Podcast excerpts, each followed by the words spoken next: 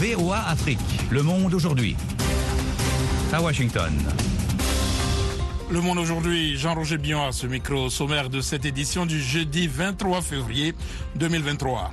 Au Nigeria, trois favoris se dégagent dans la course à la présidentielle à deux jours du scrutin. Venu jouer les troubles faits, Peter Obi, ancien gouverneur de l'État d'Anambra, compte sur le soutien de l'électorat du Sud. Reportage à suivre dans la partie magazine sur le trio qui a dominé la campagne électorale.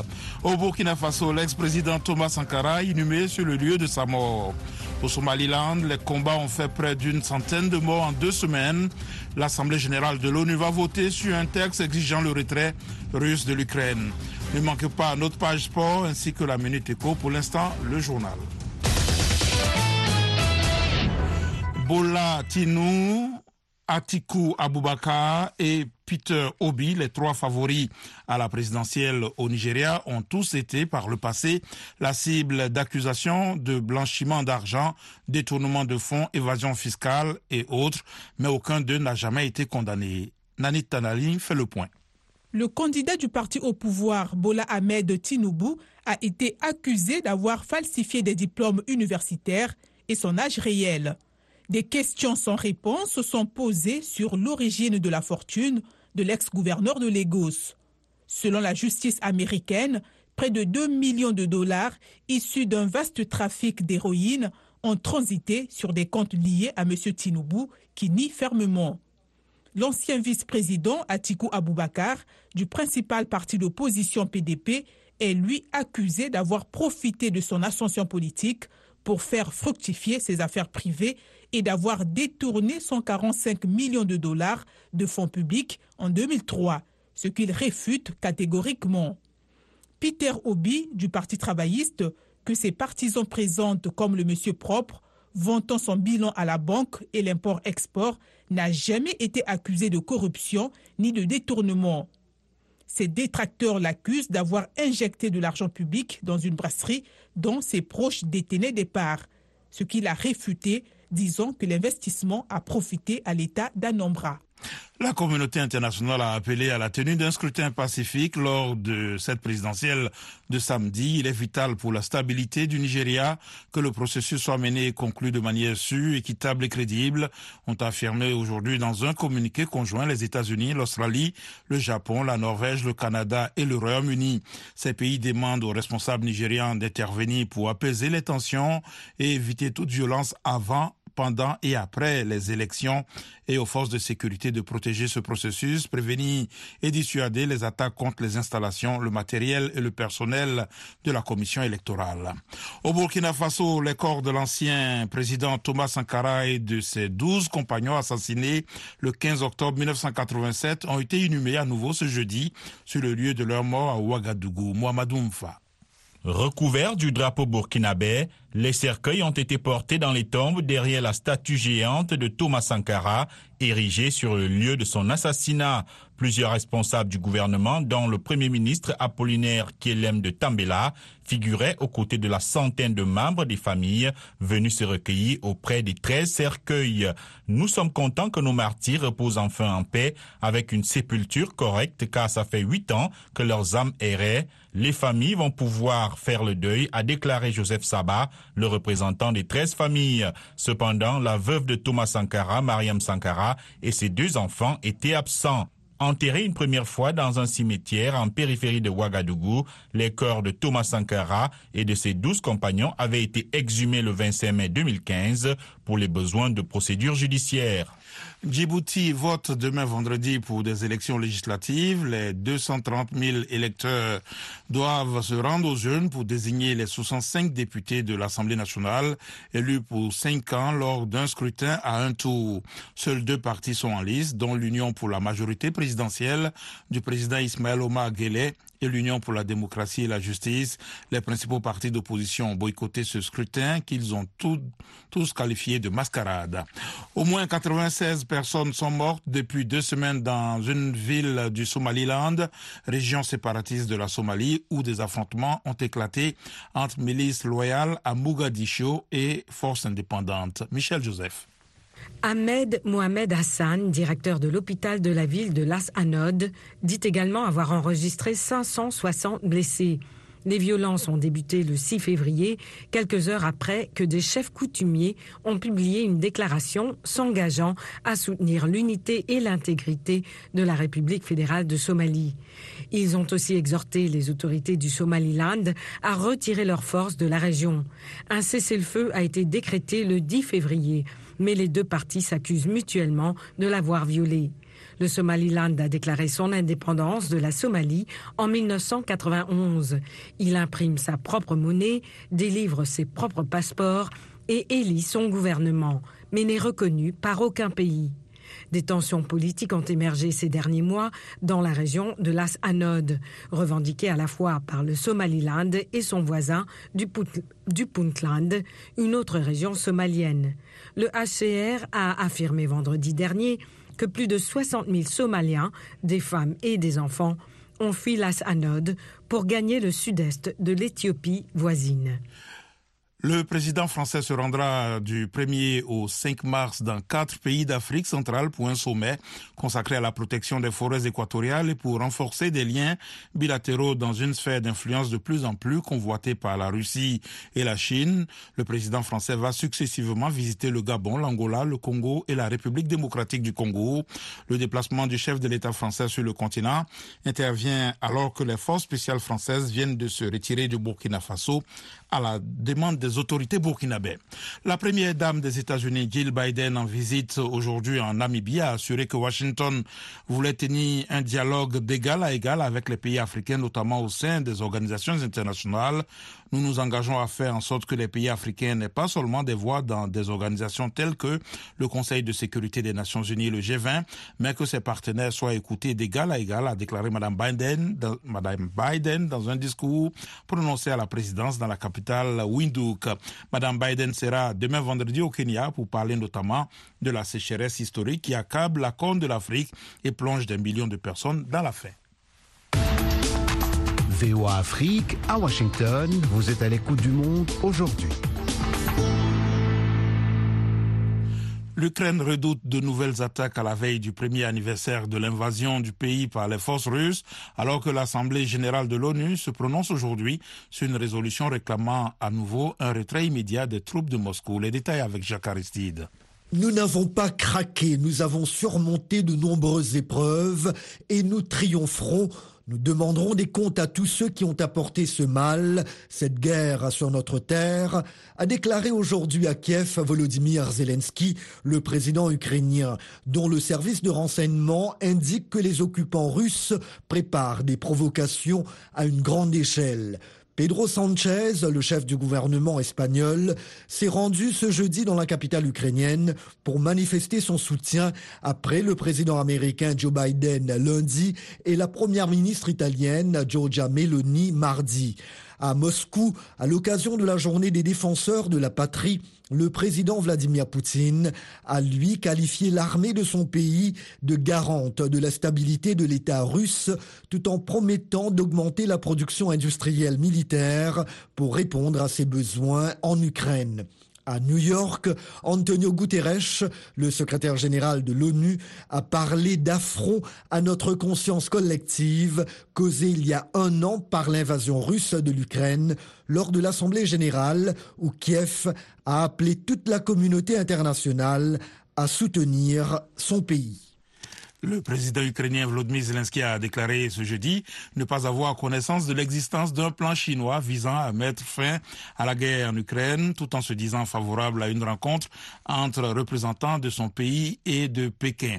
À la veille du premier anniversaire de l'invasion de l'Ukraine par la Russie, Volodymyr Zelensky a indiqué avoir déjà dit par le passé souhaiter une telle rencontre.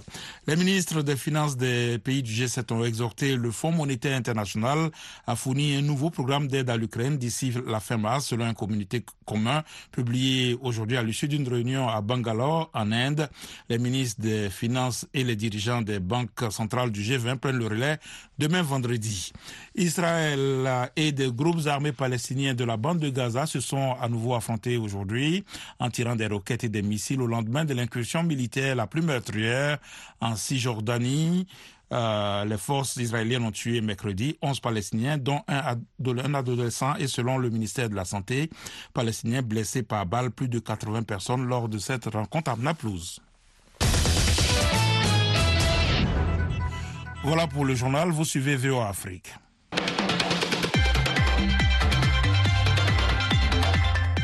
À présent, à la Minute Éco avec Nani Talani. Le FMI a conclu un accord d'environ 151 millions de dollars avec la Tanzanie.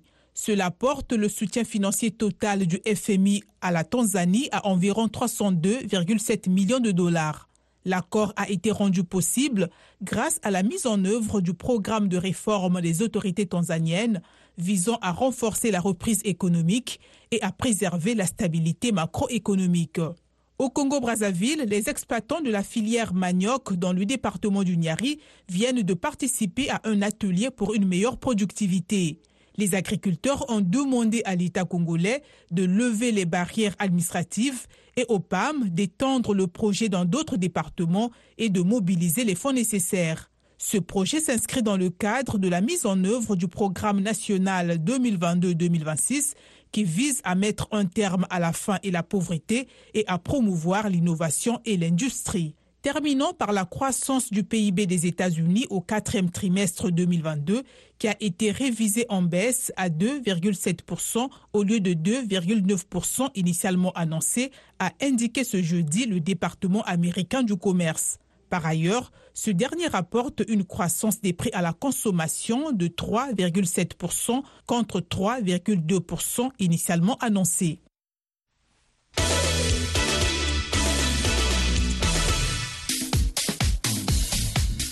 Place maintenant au sport avec euh, Bagassi Koura. On commence par les derniers huitièmes de finale aller de la Ligue des Champions, plutôt timide hier. Bonsoir Bagassi. Oui, bonsoir Jean-Roger, bonsoir à tous. Euh, Manchester City avec un Erling Haaland plus que discret a concédé le match nul à Leipzig en Allemagne, un but partout.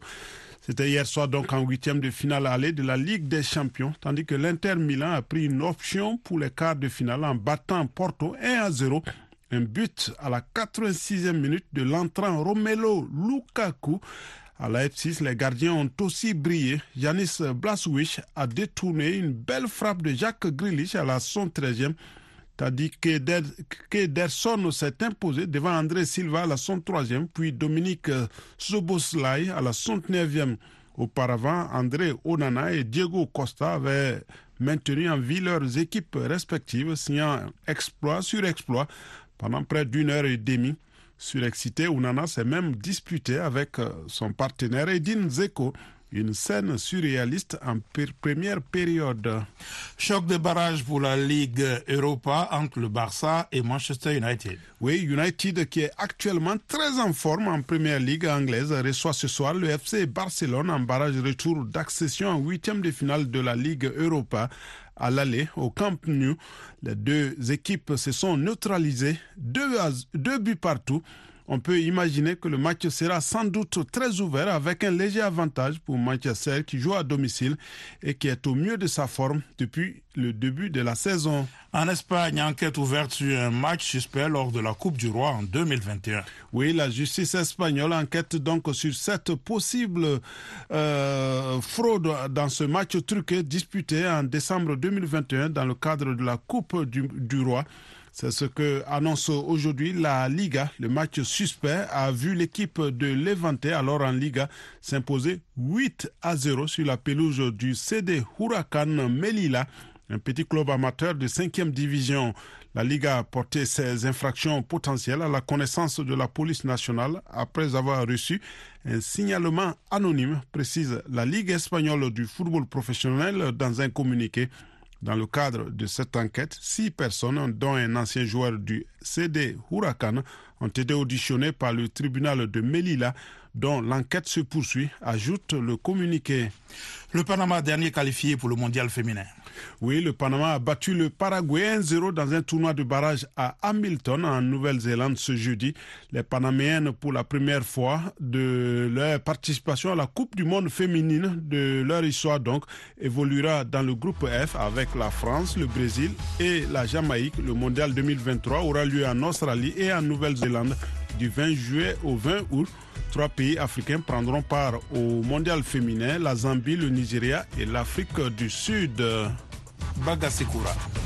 Le monde aujourd'hui, VOA Afrique. Vous êtes à l'écoute du monde aujourd'hui sur VOA Afrique. Jean-Roger Billon de retour avec vous pour les dossiers du jour.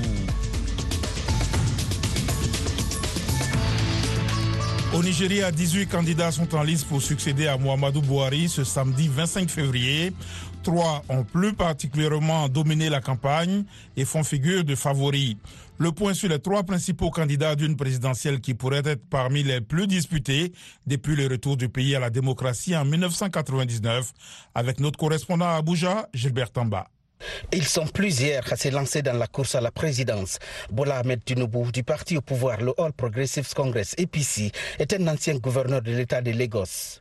On le crédite d'avoir attiré des investissements étrangers et amélioré les transports publics dans cet État peuplé. Brièvement sénateur au début des années 90, il se présente pour la première fois à l'élection présidentielle. Mais il traîne aussi comme un boulet des accusations de corruption. Il a même été cité dans une affaire de trafic de drogue aux États-Unis.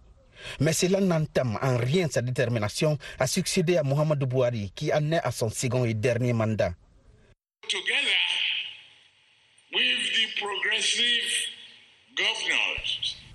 Ensemble avec les gouverneurs du parti APC, nous allons chercher et travailler sur les voies et moyens d'un espoir renouvelé.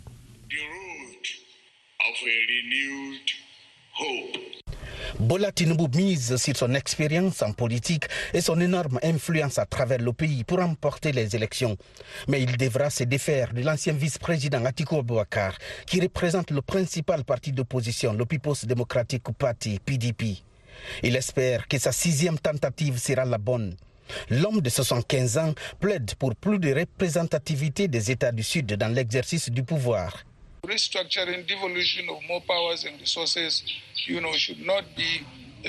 La restructuration, l'accès au pouvoir et aux ressources ne doivent pas servir de prétexte pour des troubles.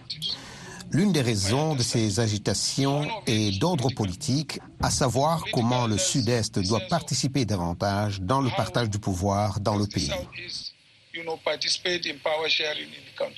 La campagne de M. Aboubakar s'appuie sur son expérience en tant qu'homme d'État et sur la réforme du secteur des télécommunications. Venu jouer les troubles faits, Peter Obi, ancien gouverneur de l'État d'Anambra, compte sur le soutien de l'électorat du Sud. L'homme de 61 ans, star des réseaux sociaux, se présente comme l'alternative face aux politiciennes traditionnelles qui traînent une mauvaise réputation. Avec son message de lutte contre la corruption en bandoulière, il promet, entre autres, de développer la région pétrolifère du delta du Niger. Si j'ai l'opportunité de servir ce pays, les populations de l'État de Rivers, les habitants de la région du delta du Niger me remercieront parce que je vais changer le delta du Niger. Les populations vont voir les retombées du pétrole que nous exploitons dans le delta du Niger. Le candidat qui présidera aux destinées du Nigeria pour les quatre prochaines années aura comme premier chantier l'unité du pays, la sécurisation du pays, la création d'emplois et la baisse du taux d'inflation. Gilbert Tamba pour VOA Afrique, Abuja.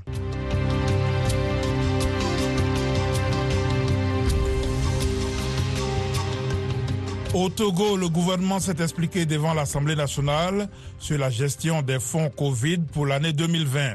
Il y a quelques jours, la publication du rapport d'un audit de la Cour des comptes sur le sujet a suscité de vives réactions au sein de l'opinion. Face aux députés, le gouvernement a soutenu que la gestion des fonds Covid a été faite dans les règles de l'art. Notre correspondant à Lomé Kossi nous en dit plus. Lors de cette session extraordinaire de l'Assemblée nationale, le gouvernement s'est voulu pédagogue, expliquant la situation d'urgence qui prévalait et les mesures immédiates qui devraient être prises pour faire face à la pandémie et qui ne respectaient pas les procédures habituelles. Pour le ministre de l'administration territoriale, le gouvernement ne pouvait pas faire autrement. Payadoa Boukbessi. Nous devons accepter que face à un péril imminent, les procédures ne soient pas suivi. Quand nous devons faire face à des pénuries de tout genre, vivres, médicaments, respirateurs, etc., nous agissons pour survivre. Ce qui signifie que nos actions n'ont pour priorité exclusive que la lutte contre les pertes en vies humaines. Le ministre de l'économie et des finances, Sani Yaya, a mis en cause la méthodologie adoptée par la Cour des comptes lors des audits qu'elle a fait. La Cour a l'habitude de dire qu'elle contrôle les comptes, mais ne contrôle pas les comptables. Il aurait pu avoir une autre méthode et méthodologie. Nous avons, dans le cadre de cette mission d'audit, exigé qu'il y ait quand même un contradictoire, ce qui n'était pas envisagé par la Cour. Le rapport d'audit de la Cour des comptes a indexé la ministre de l'économie numérique sur des irrégularités constatées dans l'exécution du programme de transfert monétaire dénommé Novici via une plateforme numérique à des personnes non éligibles. Sina Lawson s'est. Lors du lancement de la plateforme le 8 avril 2020, il y a une erreur de configuration. Il y a 17 500 personnes qui ont pu s'inscrire. Il s'agissait d'écoliers, de retraités, d'étudiants. Avant même les travaux de la Cour des comptes, on a prévenu le Trésor. Donc on a été d'une extrême transparence sur cela. La seule chose que nous n'avons pas faite, c'était de demander à ces personnes de rendre l'argent. À l'avenir, pour éviter un tel quiproquo entre le gouvernement et la Cour des comptes, Christian Trimois, le ministre chargé des relations avec les institutions, prône plutôt un dialogue entre les deux parties. Dans cette opération qui fait polémique aujourd'hui, si la méthode avec le contradictoire et le maintien d'un dialogue plus approfondi avec le ministère des Finances et tous les acteurs avaient été plus accrus, il me semble qu'on aurait enlevé 99% des observations qui ont été faites aujourd'hui dans ce rapport. Quand vous lisez le rapport, vous vous rendez compte que la plupart des recommandations ont fait ensuite l'objet d'une validation par la Cour elle-même. Les députés présents à la séance extraordinaire ont estimé avoir été convaincus par les explications du gouvernement. La présidente de l'institution a invité ses collègues à transposer ces explications auprès de leurs électeurs. Kossi Oussou, Lomé pour VOA Afrique. Retrouvez-nous sur VOA Afrique 24 heures sur 24 à Lomé sur 102.3 FM. Au Burkina Faso, les restes de Thomas Sankara et de ses 12 compagnons assassinés le 15 octobre 1987 ont été réinhumés aujourd'hui à Ouagadougou au Conseil de l'Entente, à l'endroit où il a été assassiné. Cette nouvelle inhumation a été faite sur fond de polémique, car la famille Sankara n'a pas pris part à ses obsèques. De Ouagadougou, notre correspondant Lamine Traoré. Il y a huit ans, la justice avait décidé l'exhumation des restes du capitaine Thomas Sankara et de ses douze compagnons pour des besoins de l'enquête. Ce jeudi 23 février, le gouvernement a décidé de la réinhumation de ces restes. Une cérémonie sobre et symbolique à laquelle des familles des victimes ont pris part. Joseph Saba, porte-parole des familles. Nous sommes moralement satisfaits de ce qui s'est passé. 35 ans après et 8 ans après les exhumations, nous constatons que nos martyrs, nos parents qui ont été trucidés le 15 là, vont se reposer définitivement en paix. Ça, ça nous soulage beaucoup. Le soulagement est aussi partagé par les proches et anciens collaborateurs de Thomas Sankara. Aluna Traoré est le seul rescapé du 15 octobre. Le verdict du temps commence. Demain après-demain, je parle de 100 ans, 200 ans, on ne parlera plus de nous autres. On ne parlera que de Thomas, traduit en valeur d'humanité, d'amour pour le Burkina, l'homme qui a hissé haut le drapeau. Un exemple donc à suivre. Je remercie tous ceux qui sont venus aujourd'hui et même ceux qui ne sont pas venus. Demain va se charger de les faire venir. Si eux ne viennent pas, leurs enfants vont venir ou leurs arrière-petits-fils vont venir. Famoro Ouattara, ancien membre du Conseil national de la Révolution. Je demande aux uns et aux autres de taire toutes les polémiques parce que l'homme dépasse le cadre d'une famille, le cadre d'un pays, le cadre d'un continent. Thomas Sankara, c'est l'international. La réinhumation s'est faite en l'absence de la famille Sankara qui ne voulait pas que Thomas Sankara soit enterré au Conseil de l'Entente abritant le mémorial, lieu où il a été assassiné. Néanmoins, deux membres de la famille étaient aux obsèques, Valentin et Lydie Sankara. Blandine Sankara, une autre sœur de Thomas Sankara, rassure qu'il ne s'agit pas des représentants de la famille. Ceux qui y sont aujourd'hui, ils n'ont pas été mandatés et la famille n'a pas autorisé qui que ce soit à la représenter aujourd'hui à ce cirque-là. Parce que depuis quelques jours, on a vu des personnes à la manœuvre au sein de la famille. Celui qui est là-bas, mon frère, et une sœur qui est arrivée depuis l'extérieur pour l'appuyer le frère, ont été embrigadés et ça, on ne rentre pas dedans. Ce ne sont pas les représentants de la famille. Selon le gouvernement, une cérémonie d'hommage ouverte au public sera organisée le 15 octobre prochain, date anniversaire de l'assassinat de Thomas Sankara.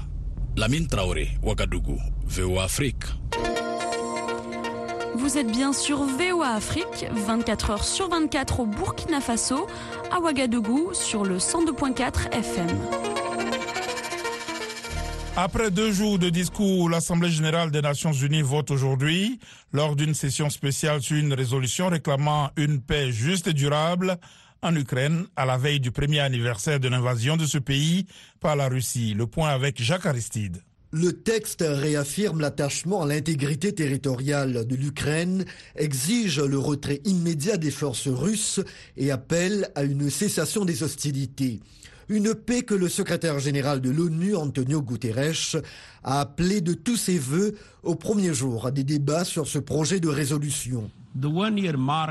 Le premier anniversaire de l'invasion de l'Ukraine par la Russie représente un sombre jalon pour le peuple ukrainien et pour la communauté internationale. Cette invasion est un affront à notre conscience collective. Il s'agit d'une violation de la Charte des Nations Unies et du droit international. Les conséquences sont dramatiques sur le plan humanitaire et des droits de l'homme et l'impact se fait sentir bien au-delà de l'Ukraine. Pour Dimitro Kouleba, le ministre ukrainien des Affaires étrangères, c'est un moment décisif pour montrer soutien, unité et solidarité. Il n'y a aucun autre pays au monde qui souhaite la paix autant que l'Ukraine. Nous n'avons jamais voulu la guerre. Nous n'avons jamais prévu d'attaquer qui que ce soit. Nos troupes ne se sont pas installées sur le territoire de quelqu'un d'autre. Nous exerçons notre droit légitime à nous défendre et le faisons de manière plutôt efficace. Nous savons pourquoi nous nous battons. Nous défendons notre terre, nos familles et nos foyers. Mais un an après, s'en prenant aux Occidentaux, le président Vladimir Poutine jure de poursuivre méthodiquement son offensive, promettant d'augmenter la production industrielle militaire pour répondre à ses besoins en Ukraine. Un message qu'a répété son ambassadeur à l'ONU, Vassili Nebenzia. Il devient très clair que la crise ukrainienne n'est pas devenue qu'un catalyseur pour que la russophobie viscérale remonte à la surface. Elle a maintenant contaminé les élites américaines et européennes. Elles sont maintenant en concurrence les unes avec les autres dans le monde des sanctions qu'elles imposent à mon pays, alors qu'en réalité, ces sanctions frappent plus durement le monde en développement. Dans leur désir de vaincre la Russie par tous les moyens possibles, ils peuvent sacrifier non seulement l'Ukraine, mais ils sont prêts à plonger le monde entier dans l'abîme de la guerre. Linda Thomas Greenfield, l'ambassadrice des États-Unis auprès de l'ONU, est d'avis que ce vote restera dans l'histoire. Il s'agissait d'une attaque illégale et non provoquée contre l'Ukraine, mais aussi d'une attaque contre les Nations Unies, qui a frappé au cœur même de la Charte des Nations Unies. Nous savons tous ce qui s'est passé ensuite et ce qui se passe encore maintenant. Le bombardement de jardins d'enfants, de lycées et d'hôpitaux, les massacres de civils innocents, la pire crise de réfugiés en Europe depuis la Seconde Guerre mondiale, une crise de la faim sans précédent dans le monde. Le projet de résolution de l'Assemblée générale appelle d'autre part à engager des poursuites au niveau national ou international pour que les auteurs de crimes perpétrés en Ukraine répondent de leurs actes. Comme l'Inde, la Chine s'est abstenue lors des votes à l'ONU sur l'Ukraine. Abdulrahman Dia avec vous. Dans Washington Forum cette semaine, la guerre en Ukraine qui boucle sa première année. Le président américain Joe Biden a réaffirmé le soutien continu des Occidentaux à l'Ukraine lors d'une visite surprise à Kiev. Le dirigeant russe Vladimir Poutine espérait que ce qu'il qualifiait d'opération militaire spéciale n'allait durer que quelques semaines, voire quelques jours, mais le conflit ukrainien perdure. L'onde de choc de ce conflit sur les plans économiques, diplomatiques et sécuritaires se fait sentir dans les quatre coins du monde. Que retenir de cette crise? Rendez-vous ce jeudi à 19h temps universel sur VOA Afrique et voaafrique.com et en rediffusion samedi et dimanche. Le monde aujourd'hui, c'est la fin de cette édition. Merci de l'avoir suivi. Jean-Roger Billon à ce micro, à la mise en onde, Joselle Morissin. Un grand merci à la rédaction et à toute l'équipe de production. Rendez-vous sur notre site internet voafrique.com et nos pages Facebook, YouTube, Twitter et Instagram pour un suivi de l'actualité 24 heures sur 24. Je vous souhaite une excellente soirée à l'écoute de nos programmes.